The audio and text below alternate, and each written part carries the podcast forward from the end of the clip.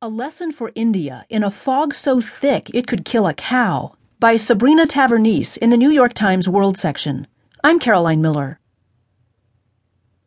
In December 1873, London was blanketed for a week in a yellow fog so thick that people could not see their feet.